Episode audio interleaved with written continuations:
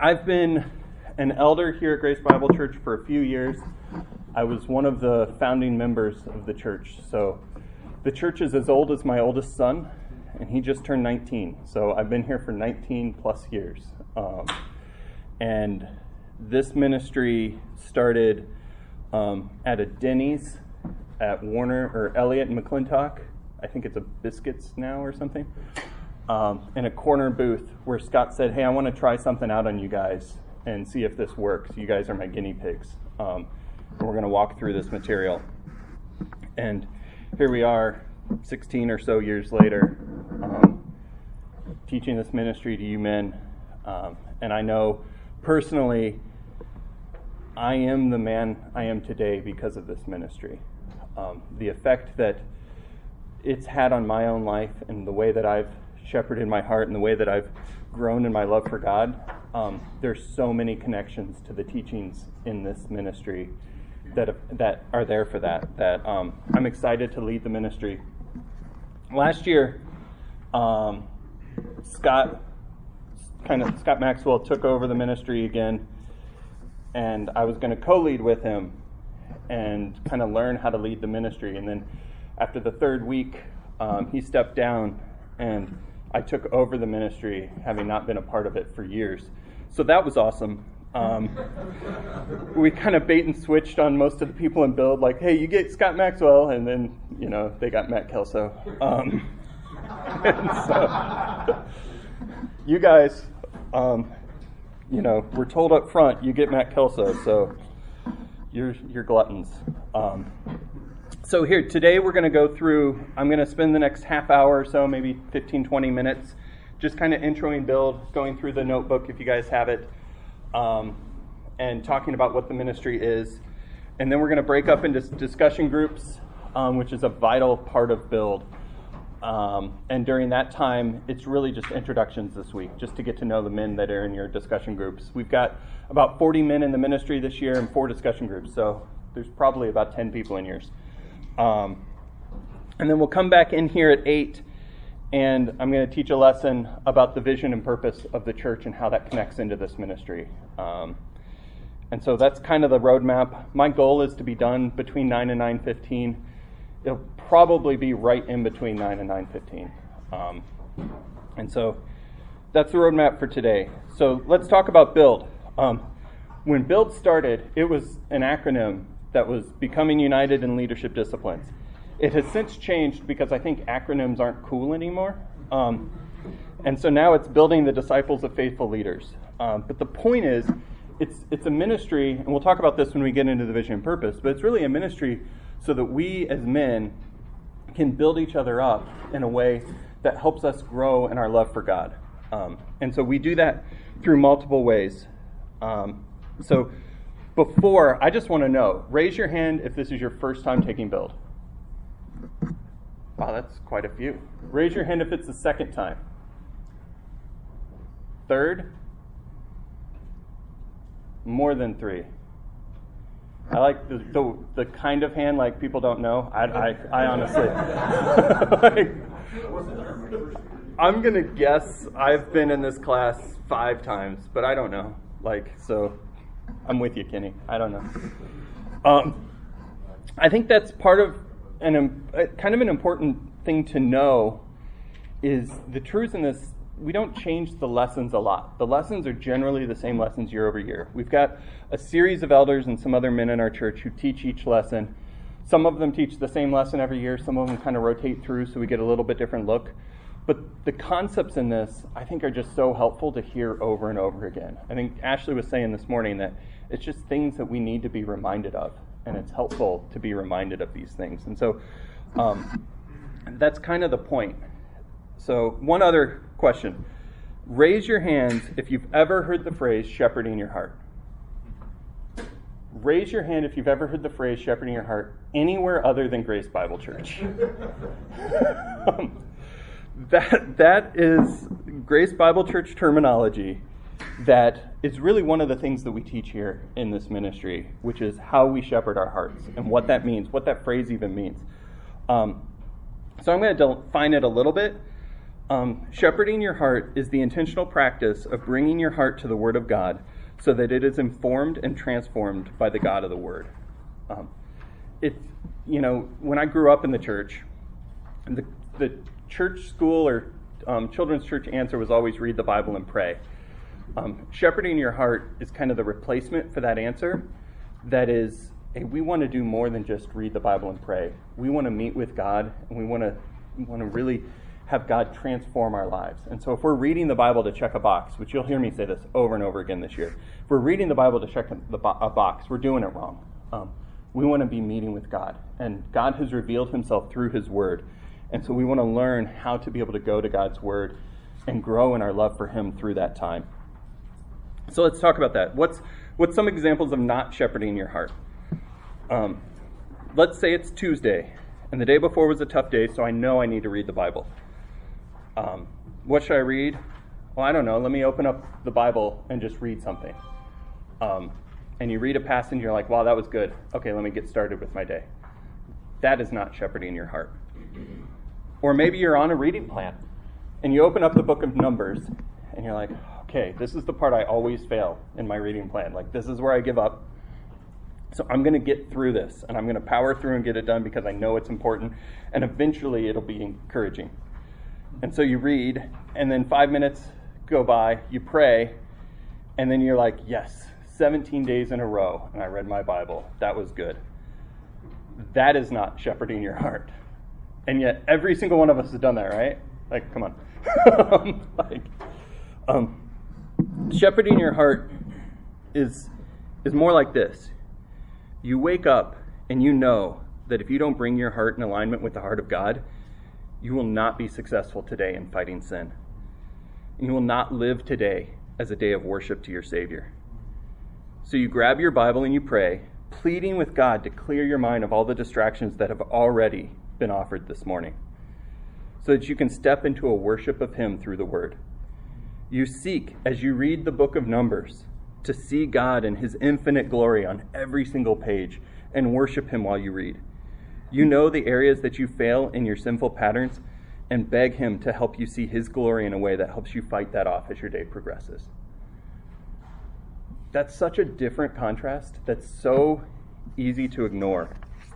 And yet it's, it's really what we're trying to do when we open God's Word, is to go to God's Word and plead with Him to help make Him bigger in our eyes so that we love Him more every day. Men skilled in shepherding their heart and shepherding their home are equipped for ministry. Um, and so that's that's what we want to be. If you look at build, um, if you have your build book, turn to page one, I think, or kind of the first section there. Um, in my notes, I think I got it in my notes. It should look like this. Thank you. Um, these are the build disciplines. And so, um, we teach and build about shepherding your heart. Um, but there's there's some disciplines around build, and so as you look at the table of contents, you'll see that every lesson is tied to one of the build disciplines. And so I just want to go over those really quick. Um, discipline one is the heart. The faithful leader shepherds is the heart. The faithful leader shepherds his heart worshipfully towards God through the word, which we talked about that.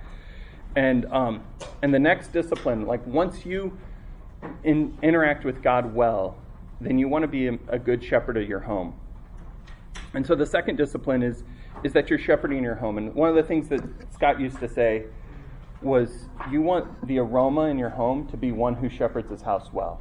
And people will feel that when they interact with you my family knows without asking whether I've been shepherding my heart well or not because they know, they know the way I interact with them. Um, and so we want to be able to care for our home, and we do that by shepherding our heart well and then interacting with them around what we do.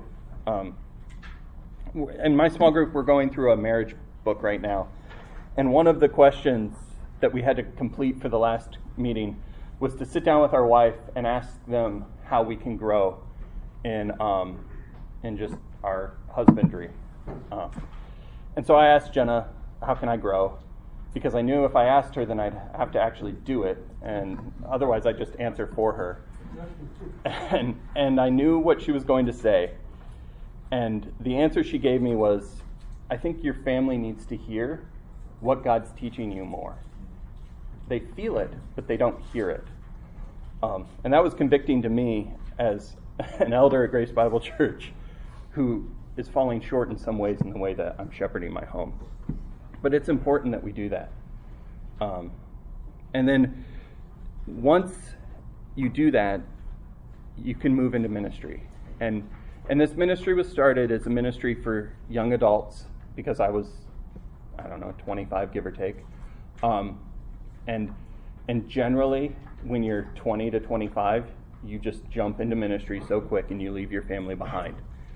And we didn't want that to happen at Grace Bible Church. We don't want people to be plugged so far into ministry that their home is a mess.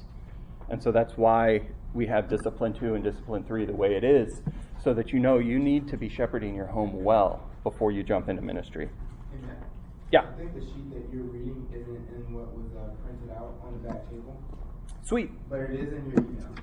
Uh, you sent the, the email with the building. Okay. Um, so you're looking at the sheet with the discipline one, two. Yep. This. It's on the back of the, I think. Oh, she puts on the. There it is. You know what? Come on, Omri. I was. I know I wasn't by myself. I didn't get a notebook. Like the last time I got a notebook was probably 2008. so.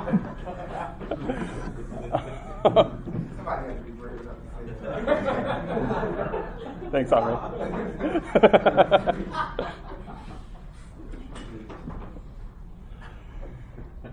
um, the fourth discipline that you guys now can see. It's amazing how everyone turned their notebook over after you said that. Thank you, Omri. um, is the qualification. We'll touch on this some, um, both in the discipleship conversations we have each week, as well as the lesson. Um, but we we don't want to stop at just um, shepherding our heart. We want to strive for holiness, and we want to strive that God would would transform us in a way that we can be useful leaders within the church. And the way that God's kind of laid that out is through qualifications that He puts in uh, 1 Timothy 3 and Titus 1. And then the last one is about how we bring ourselves to God's Word, um, the hermeneutic, the way that we approach Scripture. And my brother's actually going to be teaching that lesson in a few weeks, um, and that's really helpful um, in terms of just how we open up God's Word and bring ourselves to it. Um, so now that you all have that sheet, we'll move on to the next one. Um, the schedule. Do you guys have the schedule in your notebooks? All right. Um, I don't. So the schedule is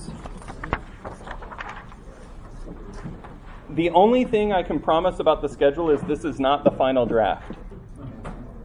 Um, I, you know, we've we've worked it out. As you can see, there's many of the elders are teaching. We have some other men that are bringing some of their areas of expertise in teaching. Um, and so some of this is subject to change due to schedules, um, but we've we've tried to lay this out the best we can. And there's intentionality around where we focus on which one of the disciplines and when. Um, but as we go through this, that's kind of a good idea of the schedule. We will and are recording every single session, so don't feel like, hey, I missed one or two and I can't make it up. Um, my encouragement is go listen and come and not, you know, end up giving up because you missed a couple. Um, it's early. 7 a.m. is crazy early for me. I like run a business and generally work nights and then get up at like 8. So um, if I'm here, you guys can do it. Um, and so and I, I woke up. My alarm went off at 4:50 today, and I was already awake. That was really weird. Um, and so the I think it's the next page, but the other thing I wanted to touch on is leadership development at Grace Bible Church. Um, this is kind of the first of many different, I don't want to say programs, but programs um, that we have. This is really focused on shepherding your heart. And I think most people, as you can kind of see when we showed hands, tend to like to take this class over and over again because it's just truths that you like to bring yourself close to. Um, the trust, which is an invite, SMED will invite you. It's kind of based on a lot of factors, but one of it is just how are you doing shepherding your heart. Um, and so, you know, as you're in your discussion groups, um, if you don't finish build well, don't expect to get invited to the trust. Um, but if you're intentional about how you're applying these truths, then the trust opens up. And that's a lot more focused on um, studying God's word, like in detail. You teach a lesson at the end of it. Um, SMED takes you through kind of a systematic theology, so you go through all of the ologies. Um, and it's, it's a very, very good class. It's intense. Like, this is nothing compared to the trust. The trust meets weekly, and this has some homework. The trust has homework. like, it's, it's, um, it's intense. And, and it's been, I, I did the trust the first time when it was H3, and it was so helpful to me in terms of how I open up God's Word and study God's Word. Eric and I were talking about it earlier today that um, you even just listen to sermons different having taken the trust.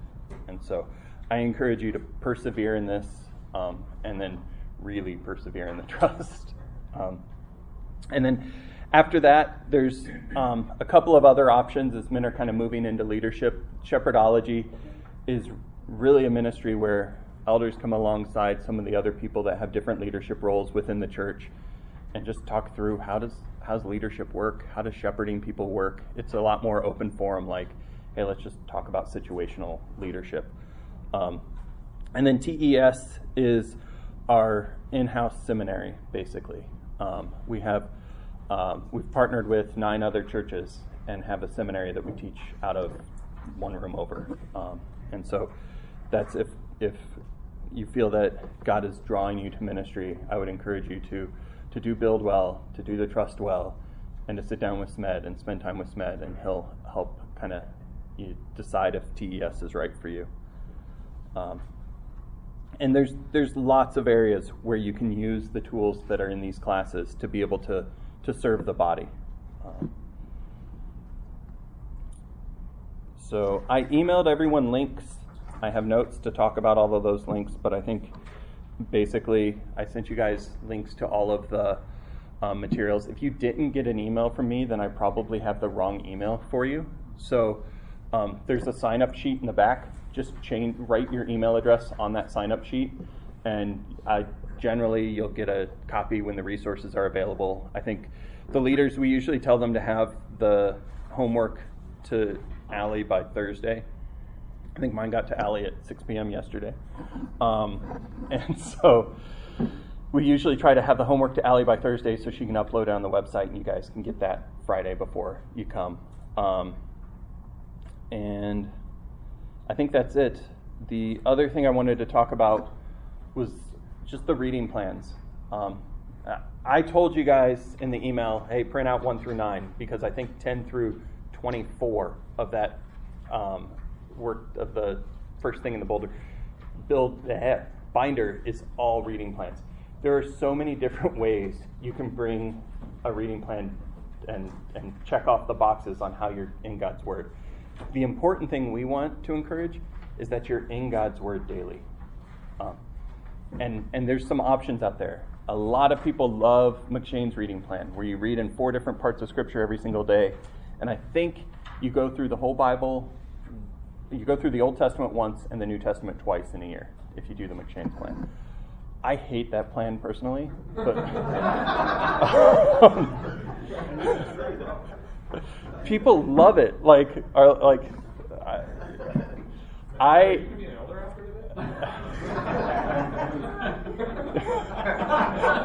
There's only one other elder in the room right now. So Omri's still an intern, so as long as Ashley doesn't tell the other elders to listen. Well, I, I'm using it. You're using Okay, so the the M'Cheyne plan is not inspired. All right. Some may argue it is. I, what I don't like about that plan is it feels disjointed to me.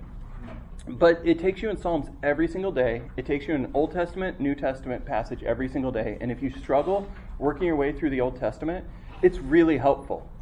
Um, I generally make my own plan, and I like to pick an Old Testament book and a New Testament book and trade off because I like the continuity of that. Uh, and and it helps me both focus on the Old Testament, focus on the New Testament, and then when I know that I need to bring my heart in alignment in worship, I just open up Psalms. Um, and so I'm generally in the book of Psalms once a week, every week, and switching back and forth between Old and New Testament. That's what I found over the last 15 years um, helps me worship God the most. And that's the ultimate goal. Like, if you want to go through and read the whole Bible over three years, but you're bringing your heart to the Word of God every single day in a way that makes you worship Him more, then do that. Um, but don't find a plan, say it doesn't work for me, and therefore reading the Bible daily doesn't work for you. That's not what you want. Um, and I think I spent about a month in M'Cheyne's plan, and I was like, yeah, this is not working for me. Like, I'm not worshiping God. I'm trying to figure out where I am every single day, and it just wasn't helpful. Um, and that that's that's okay. Um, I hope we'll find out if I'm still an elder. Like, if you got a new guy up here next week, you'll find out that wasn't okay, and everything I just said is wrong. Um, um, and the last thing, and then we'll break, is we have discussion groups in this ministry, and um, and I'll, I'll, there's a whole section of my lesson later today that talks about the importance of that. Um, but it really is important that we're not just hearing a lecture every week and then going home and remembering 10% of the lecture when we get home. It's important to, to be interacting with these truths and meeting with men and building each other up and saying, hey, I'm really struggling with what I just heard. Can you guys help me see this more clearly? Um, and so we'll spend uh, about half of our time each week, in a, or every other week, but each time we're together in a discussion group, just sharing with the guys what you're learning or what you're not. And so my encouragement to you guys is to be transparent. Um, these groups are here for you to help interact. Don't let pride take over and when everyone else is talking about how great this is and you're like, man, I just don't see it, be humble enough to say, hey guys, I just don't see this. Because um, that's what they're for. They're for you guys to be encouraged and, and to interact with things and, and to be able to um, just grow in your knowledge and love for God. And it, it, I've found that this ministry falls way short if it's just me standing up here telling you guys things. Um, you guys need to be willing and able to interact. All right, let me pray and um, we'll open up God's Word. Father God, you are good. Lord, we trust that you are good. And so when we walk through life um, and have difficulties, Lord, we know that you are in perfect control and that your goodness um, is there, Lord, and we thank you for that. Lord, this year, um, I'm looking forward to it, Lord, but it's nothing if you don't come meet with us, Lord if your spirit doesn't transform us, if you don't speak through me, Lord, then this is a waste of time, God. So we ask your help this morning, Lord, throughout this year, God, that you transform our hearts in a way that draws us closer to you so that we love you more and share what we know about you with those around us, God. Thank you for who you are. In your name, amen.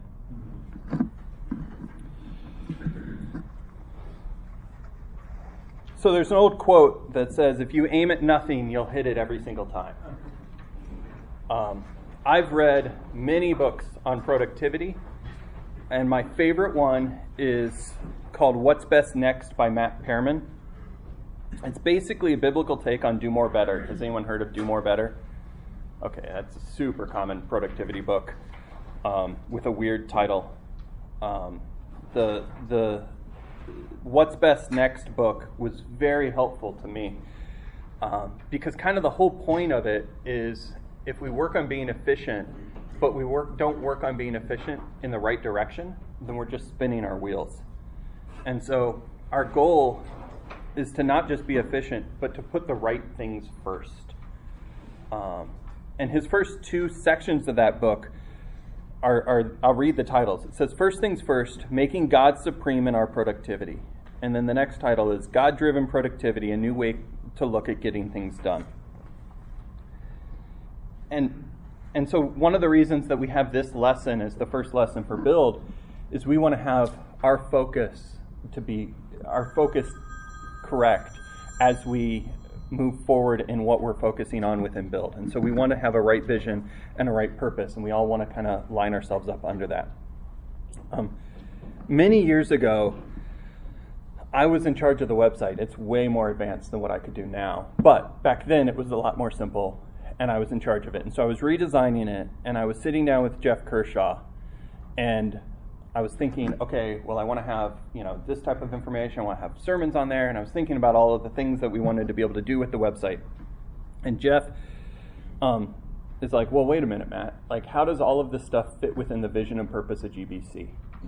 How does all of this stuff fall in line with what we're trying to do? And I'm like, it's a website. What are you talking about? Like, it just needs to have the information that we want on there. Um, and that shows you the wisdom of Jeff and the lack of wisdom of me in trying to think through that correctly. Um, and that was helpful for me as I think about how I apply the vision and purpose of GBC and really God's vision, or a vision of God and my purpose in life throughout everything. And, and so that's what we want to talk about this morning. Um, your only hope in, at hitting the right target or goal in life is to know what it is and to aim at it with all your might. And so, as a church, we want to do that. Um, and we want to be very intentional about it. And so, does, do people have a handout today? Is that actually there? Do you have the vision and purpose at the top of it?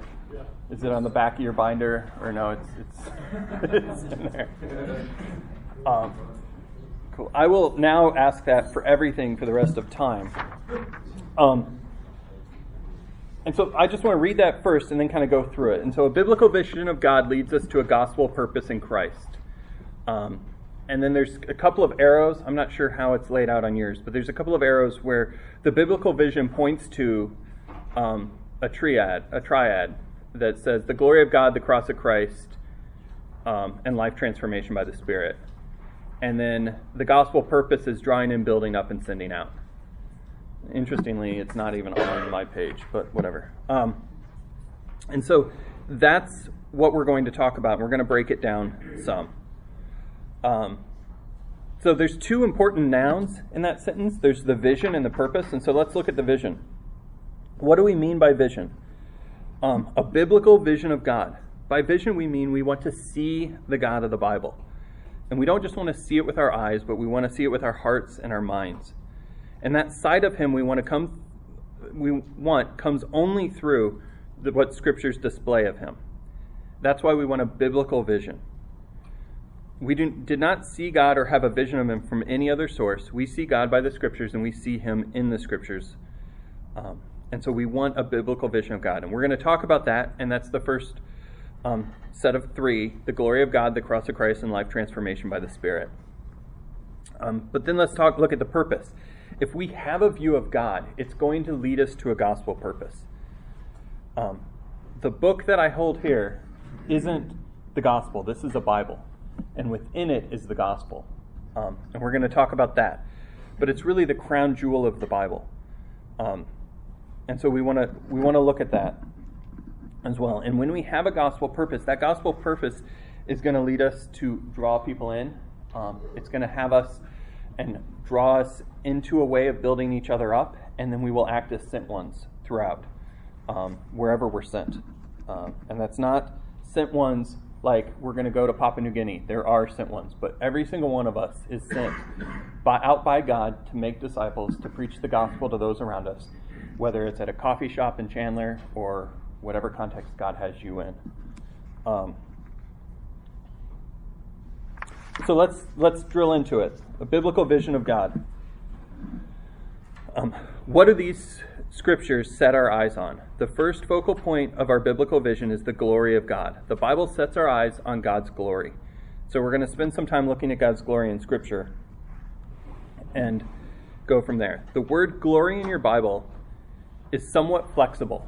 Um, most words are, right? Like most words have multiple meanings depending on context, and the glory of God, the gl- word glory does too. It can mean weightiness, the worth of something, the splendor of something, the impressiveness or overwhelmingness of something. Um, and when it's used in reference to God, is that God has weightiness. He has worth beyond measure. He has splendor. His impressiveness and his overwhelmingness is all about him. Overwhelmingness is a word. It did not give me a red squiggling line under it, so I know it's a word. Um, in regards to God, in Scripture, God appears to communicate or manifest his glory in connection with radiant brilliance or terrifying light. I was going to use the um, analogy or um, illustration of like looking at the sun, but this morning the sun is not very bright, so that didn't work. Um, but when you think about that, it's like you can't even look on it for very long. Um, and that's what God makes his glory. It is so brilliant, God's glory, that man can't see it. Um, John 1.18 says, No one has seen God at any time. John 1.18. Exodus 33.20 says, No man can see me and live. Um, at unique times, God communicated or revealed something of himself to men in a weighty, impressive, and radiant form that man was capable of soaking in and surviving. Remember, he showed Moses the hem of his garment. I think I talked about that in NGM a few months ago. Um, and it made Moses glow when he came down. Um, your Bible is tied together. Your Bible is tied the glory of God together in many ways. So let's look, um, open to Exodus 33 real quick.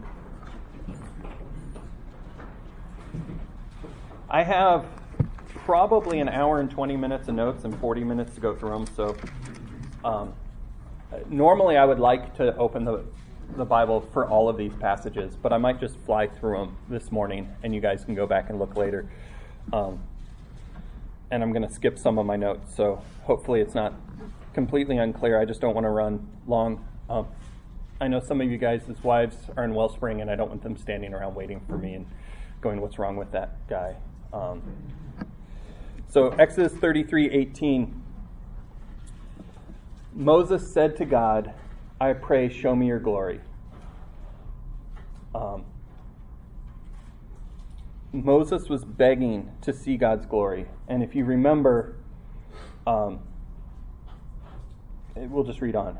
And, and he said, I myself will make all my goodness pass before you, and I will proclaim the name of the Lord before you, and I will be gracious to whom I will be gracious, and I will show compassion on whom I will show compassion. But he said, You cannot see my face, for no man, man can see me and live. Um, and then he goes on, and if you read through this, it's one of the most clear pictures of God showing his glory to, to man, and man not even being able to interact with it. Um, Matthew 17, 3, Moses is again on the mountain, and the radiant splendor of God is emanating from Jesus. This is the transfiguration. Um, and in verse 2, it says, He was transfigured before him, and his face shone like the sun, and his garments became white as light.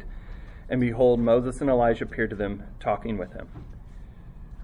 So, light and brightness, things that can't be seen, are correlated oftentimes in Scripture to the glory of God.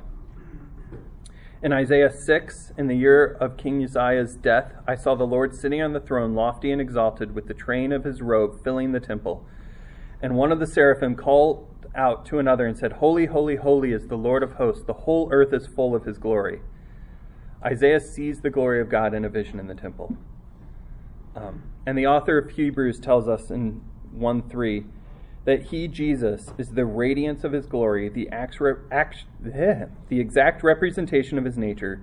Jesus is the manifestation of the glory of God in human form. From the Old Testament to the New Testament, the glory of God is a central theme in the Bible, and we want to set our eyes on the glory of God. So, how does that make a difference to us in each day? Let's not rush to action um, at the expense of adoration. Let's not go to God's Word without adoring Him for what we see about Him in God's Word. Um, God's glory is on display in Scripture. And we need to present, position ourselves each day to see that. It's on every single page. Um, we have glimpses of who God is. I mean, when you read Exodus 33:20 that says no man can see me and live. Think about that. Think about who the God is that you can't even see him and live. And yet that God sent his son to die. For us. For you. This is a time of worship. Um, and so we want to open our Bible each day with a cry of desperation. We want to plead with God the same way Moses did to show us his glory. And then you can glorify him with your life. Remember earlier when I was talking about heart shepherding? This is it. Seeing God's glory in his word is it. Um, we want to have a desire to see his glory on each page of Scripture because it's there. Um, and that leads us to the second thing that we want to set our eyes on in Scripture, and that's the cross of Christ. It is the most shocking event recorded in human history. Uh, it is probably easy for us to forget that when we're part of a church and interacting with other people that believe Jesus went to the cross to die. I don't think we let that soak in the way we could. Um, and so the, the weightiness of God and his radiant, brilli- his radiant brilliance in Scripture is inseparably tied to the blood that is shed on the cross. Um, I'm not, I'm not going to go through every detail, but think about this when, um, just think about some of the NGM lessons we've been teaching the adults recently. Um, the, you know, Moses went on the mountain and saw the glory of God and was given commands. And then he built the tabernacle so that a blood sacrifice could be made. Um, the blood sacrifice was tied and connected to Moses seeing the glory of God. I think this is super interesting. We are going to read this. Go to the last chapter of Exodus. Um, and we're just going to pick it up at the very end.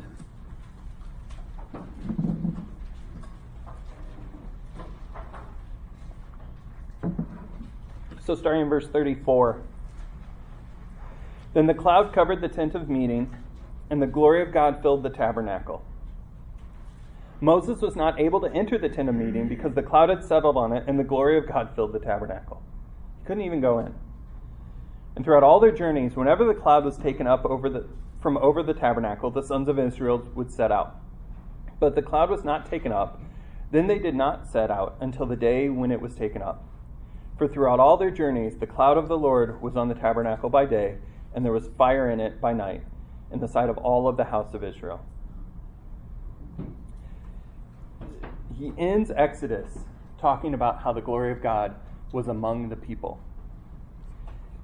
But let's keep reading because it doesn't end. Look, look at the first word of Leviticus 1. Then. Then the Lord called to Moses and spoke to him from the tent of meeting, saying, Speak to the sons of Israel and say to them, when any of you when any man of you brings an offering to the Lord, he shall bring your offering of animals from the herd of the flock. It is his offering if his offering is a burnt offering from the herd, he shall offer it a male without defect. He shall offer it at the doorway of the tent of meeting, and that he may be accepted before the Lord. And he shall lay his hand on the head of the burnt offering, that it may be accepted for him to make atonement on his behalf it immediately connects the glory of God in the tent of meeting to a sacrifice that was made for the atonement of sins. Exodus ends with the radiant glory of God filling the tent, and Leviticus begins with the, blood of an, in, eh, of an innocent substitute in the tent. That's just really cool. And if you're in your Bible reading and you miss that, then you, you miss an opportunity to worship God. Um, that fusion of God's glory and the substitute blood is a re- revelation of the climax of Scripture, the cross of the ultimate substitute, Jesus, where he shed blood for the glory of God. Hebrews 9 verse 24 says, For Christ did not enter a holy place made with hands, a mere copy of the true one, but into heaven itself, now to appear in the presence of God for us. Nor was it that he would offer himself often, as the high priest enters the holy place year by year with blood that is not his own. Otherwise, he would have needed to suffer often since the foundation of the world. But now, once, at the consummation of the ages, he has been manifested to put away sin by the sacrifice of himself.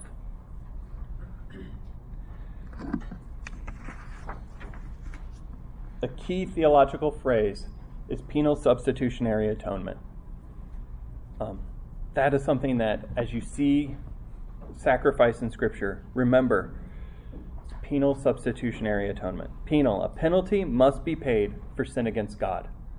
Substitute, that penalty could only be paid by an innocent substitute, and that was Jesus. Atonement, his shed blood at the cross atones for our sin, expiates our guilt, propitiates God's wrath, and reconciles us to God forgives us. Only Christ's blood causes our forgiveness for sin. We want to set our sights on the cross of Christ. And the glory of God and the cross of Christ can't be separated. Um, so, what difference does that make? We should position ourselves before the Bible every day to drink in and gaze upon the substitutionary death of Jesus Christ. Like the apostle Paul, we should boast. Galatians 6:14. But may it never be that I would boast except in the cross of our Lord Jesus Christ, through which the world has been crucified to me and I to the world. That's how you prepare your heart to boast in him. How you'll be ready to boast in him and his death at any point in the day. Our minds need to be so full that they're leaking his substitutionary death. The death of Jesus is our primary counsel to ourselves and others when you sin, when you do well, when your spouse or child or roommate are collapsing under the weight of the guilt of sin. We need to have God, Christ's substitutionary atonement on our mouth and on our minds. When you become impressed with your own ability to not sin, you need to have Christ's substitutionary atonement on our minds. We need to have a proper vision of God. We need to see God's glory. We need to see the cross of Christ. And we need to see the Holy Spirit. We need to see what the Holy Spirit's primary role is, which is transforming our lives. Um, the primary work of the Holy Spirit is to bring about the new birth that then ushers us into life in which we are capable of pleasing God. That's the third. The third um, vision is the life transformation by the Spirit.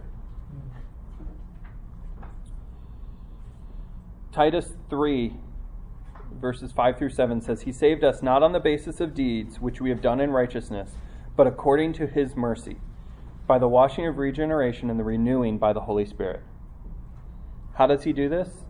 The Holy Spirit does that by applying the work of Christ at the cross to the one the Spirit is saving. He applies the satisfaction of God's wrath, the propitiation. He applies the removal of sin, the expiation, and he applies the reunification of the sinner, reconciliation. The Holy Spirit adopts us into God. Romans 8 14 um, says, for you have not received a spirit of slavery leading to fear again, but you have received a spirit of adoption as sons. The Holy Spirit seals the believer, he becomes the pledge of our inheritance. In Ephesians 1, it says, You were sealed in him with the Holy Spirit of promise, who is given as a pledge in our inheritance, of our inheritance. That means the Holy Spirit powerfully pers- pers- let me try that again. The Holy Spirit powerfully preserves us and reserves us heaven, in which we will be completely free from sin. Oh, that's good news. In the meantime, the Holy Spirit enables us to fight sin. If Christ is in you through the body, this is Romans 8 as well. If Christ is in you Though the body is dead because of sin, yet the spirit is alive because of righteousness. But if the spirit of him who raised Jesus from the dead dwells in you, he who raised Christ Jesus from the dead will also give life to your mortal bodies through his spirit who dwells in you. So then, brethren, we are under an obligation, not to the flesh, to live according to the flesh. For if you are living according to the flesh, you must die. But if by the Spirit you are putting to death the deeds of the body, you will live. The Holy Spirit enables us to fight indwelling sin. I think you have some more references in your notes 2 Corinthians 3, Galatians 3, 1 Peter. I encourage you to read those throughout this week um, and think about how the Holy Spirit gives you the power to fight sin. Sin doesn't go away, but you're not a slave to it anymore. Um, and the next two sessions, we're, we're going to go through God's transformation of man. Those are really helpful in understanding how and why we need to fight sin, how we're positioned as Christians in our ability to fight sin. Um, and I'm not going to take any more of Omri's thunder from there. Um, he'll teach us in a few weeks. So, the Holy Spirit, what difference should this make each day? Daily position yourself to see the great work of the Holy Spirit and fight sin. Um, the Holy Spirit's primary purpose was to convert you, adopt you, and seal you for heaven. Seal you for heaven, and now to empower you to become more and more transformed into the image of Christ by his strength. Plead for him to strengthen you, to yield to his sanctifying work in your life. So, focusing on the triune God, as you may have noticed, our vision is God. Our vision is the three persons of the Trinity and what the work of God is in Scripture. We look at God and His overwhelming radiant glory, we look at the crucified Son, and we look at the Holy Spirit relentlessly guiding us to a transformed life. And if you do that, your life will change. And if your life is not progressively, steadily changing, then you must come back to this and look at God and look at the God of the Bible. So, the second half of the statement is our gospel purpose. Um, we don't want to set our sight on anything other than um, than the God, than who God is, so that we will be transformed in a gospel purpose. So let's look at our gospel purpose. My notes say that I should be further along than I am. So we'll keep going. Um, what do we mean by gospel purpose? We're, refer- we're referring to Jesus' gospel mission. As you read through your Bible, you'll find that God had different purposes for different people. Noah's purpose was not the same purpose as our purpose. We are not called to build an ark, um, thankfully. Um, Moses' purpose was to go into Egypt and help captive Israel escape from their slavery. David's purpose was to be a godly king over the nation of Israel. Um, our purpose is not Noah's, it's not Moses's, it's not Davis's. Davis. David's purpose. But it's Jesus' purpose in our gospel mission. We don't want to miss this. Being a Christian is not about yielding about God yielding himself to our purposes in life. It's about him it's not about him serving you in that place. But we do that, don't we? Think about your prayer life. I know when I think about my prayer life, I'm asking God to serve my purposes in life. Um, that's not what God's called us to do. Um, Moses had to die to Moses' pers- purpose. Noah gave up his purposes for God's.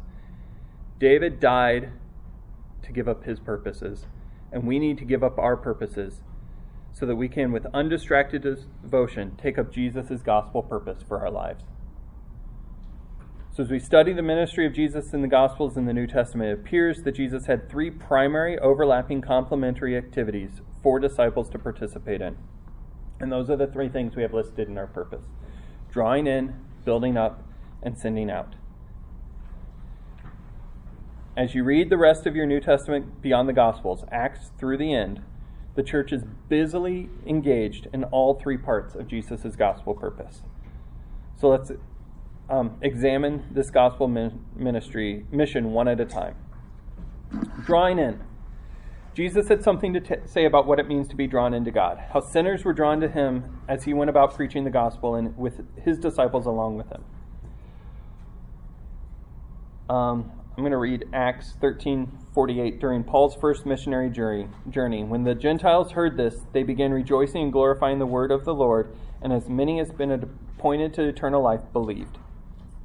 When Paul shared the gospel with them, they believed. Paul went about drawing in um, people to the gospel of, uh, to the church.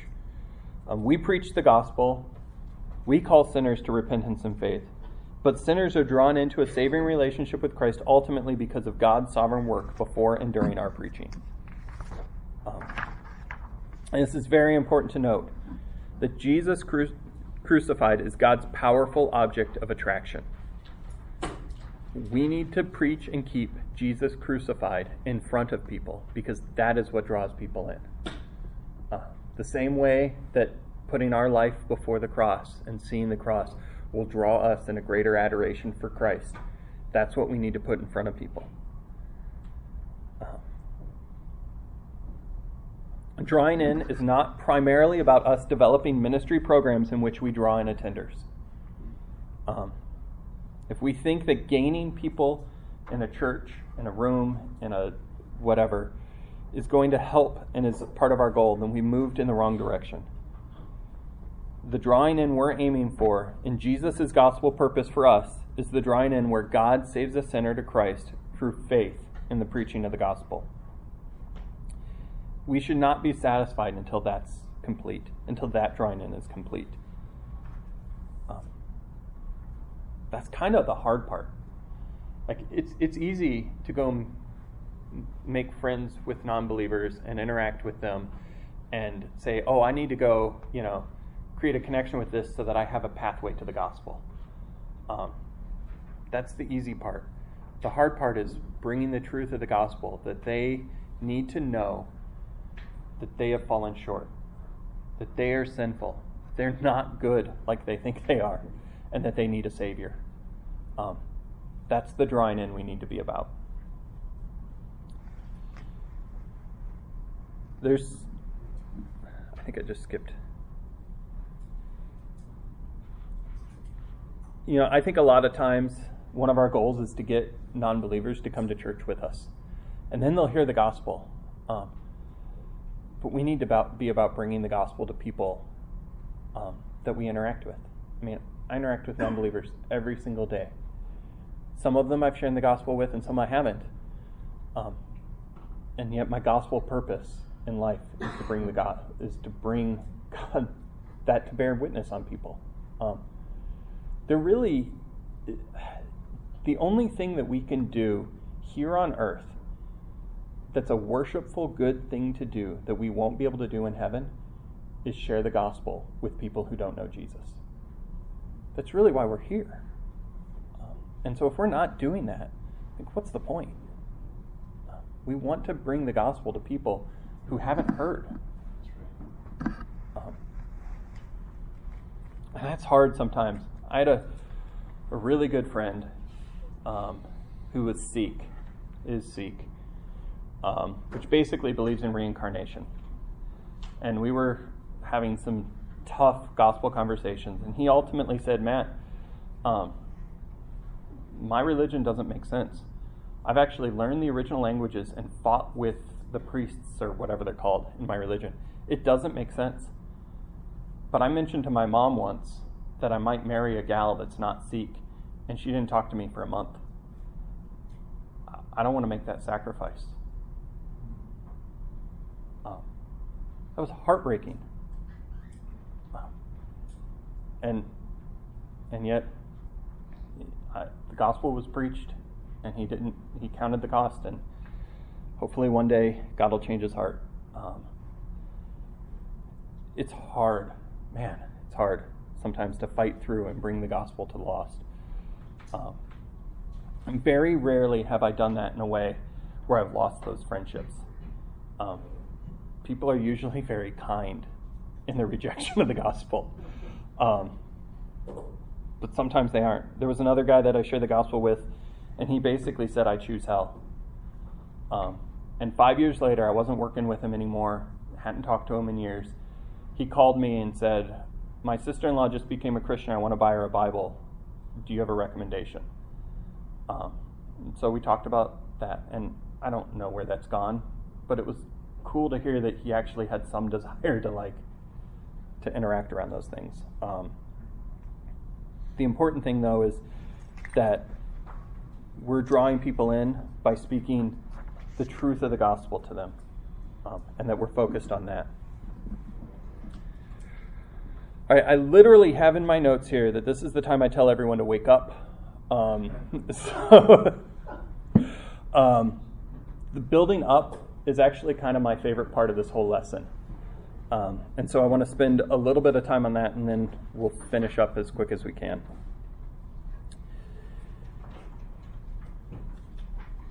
Each of these items, the drawing in, building up, and sending out, relate to each other. Um, it's not like a linear sequence that says, oh, we draw in, check, now we build up, check, now we send out. Um, they interact. Um, think about the last time you had a clear opportunity to present the gospel to someone. Weren't you encouraged? Wasn't it exciting? Didn't you want to go share with your wife and your family, like, oh man, I had this awesome gospel opportunity? Like, that built you up. Um, when you approach your everyday life as a sent one, that I'm not out there just to peddle coffee, but I'm out there to bring the gospel to people around me. That encourages me and obviously will draw people in. Um, and so this is like a loop and interact. I don't even know. I don't know what visual this is. It's they relate. Um, they're obviously separate, but they're very, but they're also inseparable. Um, and so once a lost sinner is drawn into the gospel through faith alone, that person must be built up. And that building up takes place on two levels. The first one is individual, and the other one is corporate. Um, individuals are to be built up, but God is very concerned that the body of Christ is built up. So, which one are you more aware of? Um, we've talked about kind of building ourselves up individually, like going to God's Word, meeting with God. Um, it shouldn't end there. Um, building each other up is very important. So here's another passage. Let's go to Ephesians 4. This is so rad.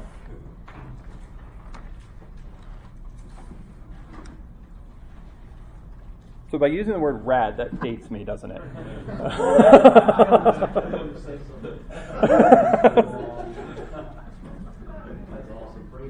if you've ever seen the movie Rad, that really dates you.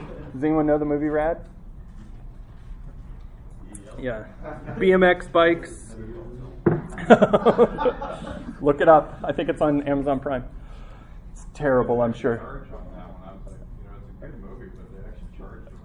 Oh, really? Uh, I'm not sure I'm ready to pay for it. I'll tell you what.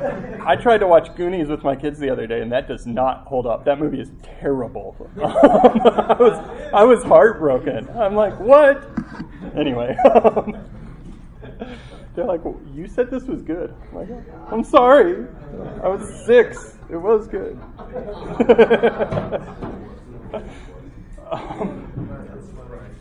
all right, Ephesians. Let's open up um, verse 11, chapter 4, verse 11.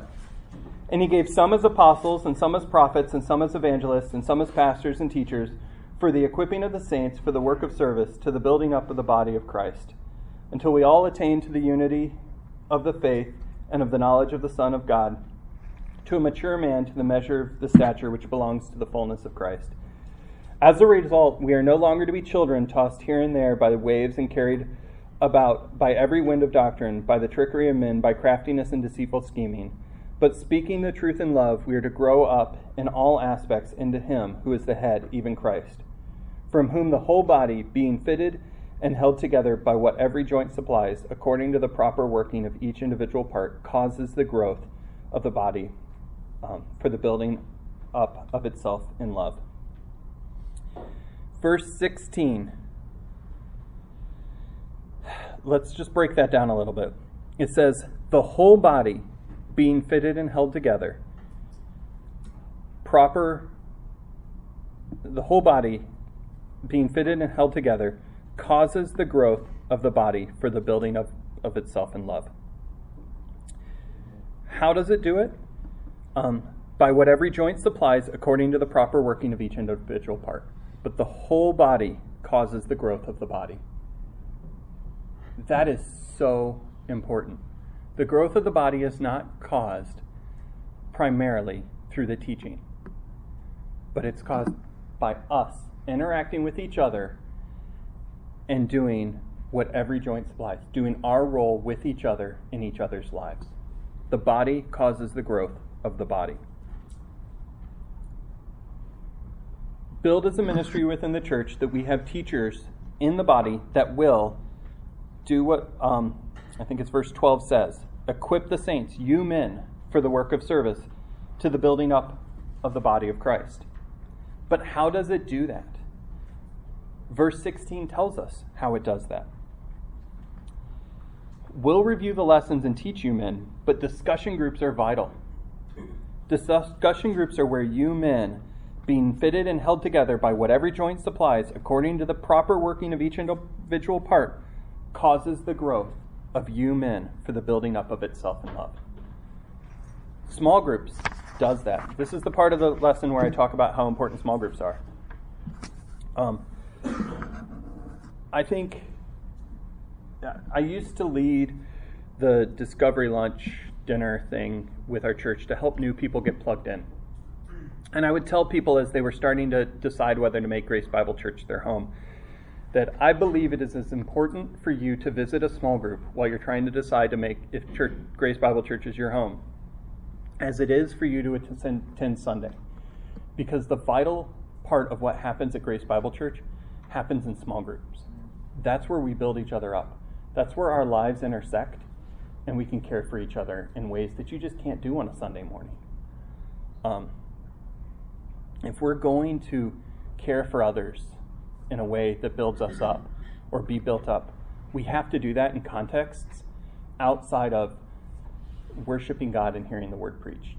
Um, that is hugely important. Sunday morning is so important. And I think I've felt that more than, or as much as anyone. Haven't we all? like the last six months, not being able to come on a Sunday morning and worship together. There is something supernatural that happens when we worship together. Um, and there's something supernatural that happens when we interact with each other uh, around God's Word. And, you know, five on one, six on one, 23 on one, depending on whose small group you're in. Um,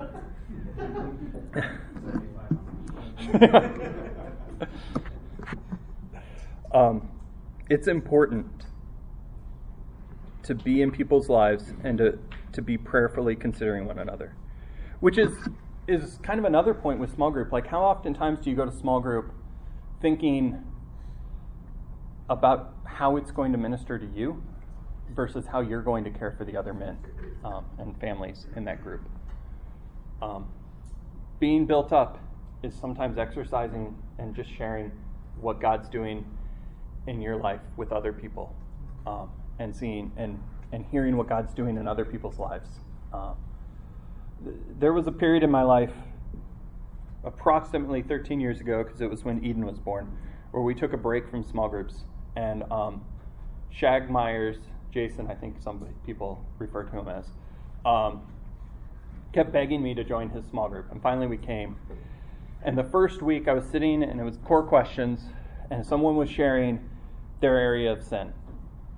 And his area of sin was um, he just hasn't thought eternally enough that week. And he was too focused on the here and now and wasn't looking at the eternal impact of his everyday life. And I was thinking, oh my goodness, I need to be in a small group. like, that wasn't even on my radar as an area of sin. But that was ultimately the root of where my sin was, was I wasn't thinking eternally. Um, and it was just such a blessing to me to hear how someone else shared where God was impacting them. And it transformed me. Um, and here I am, 13 years later, remembering vividly where we were sitting in Shag's house, when, who it was that shared that, and where he was sitting. Like, that type of stuff doesn't just happen in a um, box. It happens when we intersect our lives with each other. Um, I think in your notes, you'll notice in your notes that the last sections have a lot more notes written in there and a lot less room for you to take notes. I anticipated this um, and the fact that we're basically out of time as we're getting to the end here. Um, and so the sent ones I've kind of touched on so far, but we are sent ones. Everyone is sent out by God, and we need to consider ourselves as sent ones. Um, John 17, 18, Jesus referred to his disciples as sent ones. He says, As you have sent me into this world, I also have sent them into the world. Um, and in that section, he makes a reference in John 17, that's Jesus' prayer. He makes a reference not only them, but those who believe in, in what's preached by them. Um, he's referring to us, um, those who um, have heard the gospel as a result of the preaching of the 12. Um, we're in that lineage. And so we are sent ones, which means that we interact with non believers every single day. And we're commanded to go make disciples. Um, ascending God and a sent Savior and Holy Spirit who sent others to preach the gospel to you is not the end of the process. You're part of that process. So we need to go, therefore, and make disciples of all nations. See yourself as a sent one in your own household. Um, I think many of us, most of us who have kids, probably have a non believer in our household. Um, many of us live with non believers. Um, we need to bring the gospel to those people. There's no one I interact more than uh, more with than the people in my home. Um, and it's easy to let your guard down and just not worry about it when you're home. And that's not helpful. Um, my kids see me sin more than anyone else on the planet. Uh, probably Jenna, but the people in my home see me sin. And, and that's not bad, but they need to see me repent. They need to see what it looks like as a man who is broken under his own sin. Um, you don't want them to see hypocrisy where I'm not sharing with them that I am broken under my sin and I need to be changed. You want them to see, they're going to see your sin. I promise you that. Um, they need to see what it looks like as a man that repents so they understand what the gospel has done in my life. So let's return back to the vision and purpose. Turn to page one, I guess. Um, we have a biblical vision of God that leads to a gospel purpose in Christ. As believers in Jesus Christ, who lives together as the church called Grace Bible Church, when we set our sights on the great God of Scripture, He will certainly lead us into a very purposeful life in Christ, His gospel purpose. With your Bible in your hand, throw your life into both this biblical vision of God and the gospel purpose of Jesus this year. And let's do that together as we work our way through these lessons.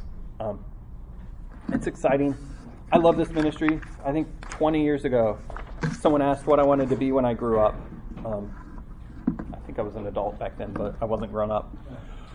Um, and I said, if I could disciple men and teach, I'd do nothing else. Um, and so, when kind of by default he put me in charge of build, um, I'm so excited. And I'm excited to be here with you guys. I'm excited to hear some of the other elders preach. Um, and I think God has put this group together for a great purpose this year in a really, really weird year. Um, we get a chance to, to just encourage each other. So um, I am exactly between 9 and 9.15. So let me close in prayer.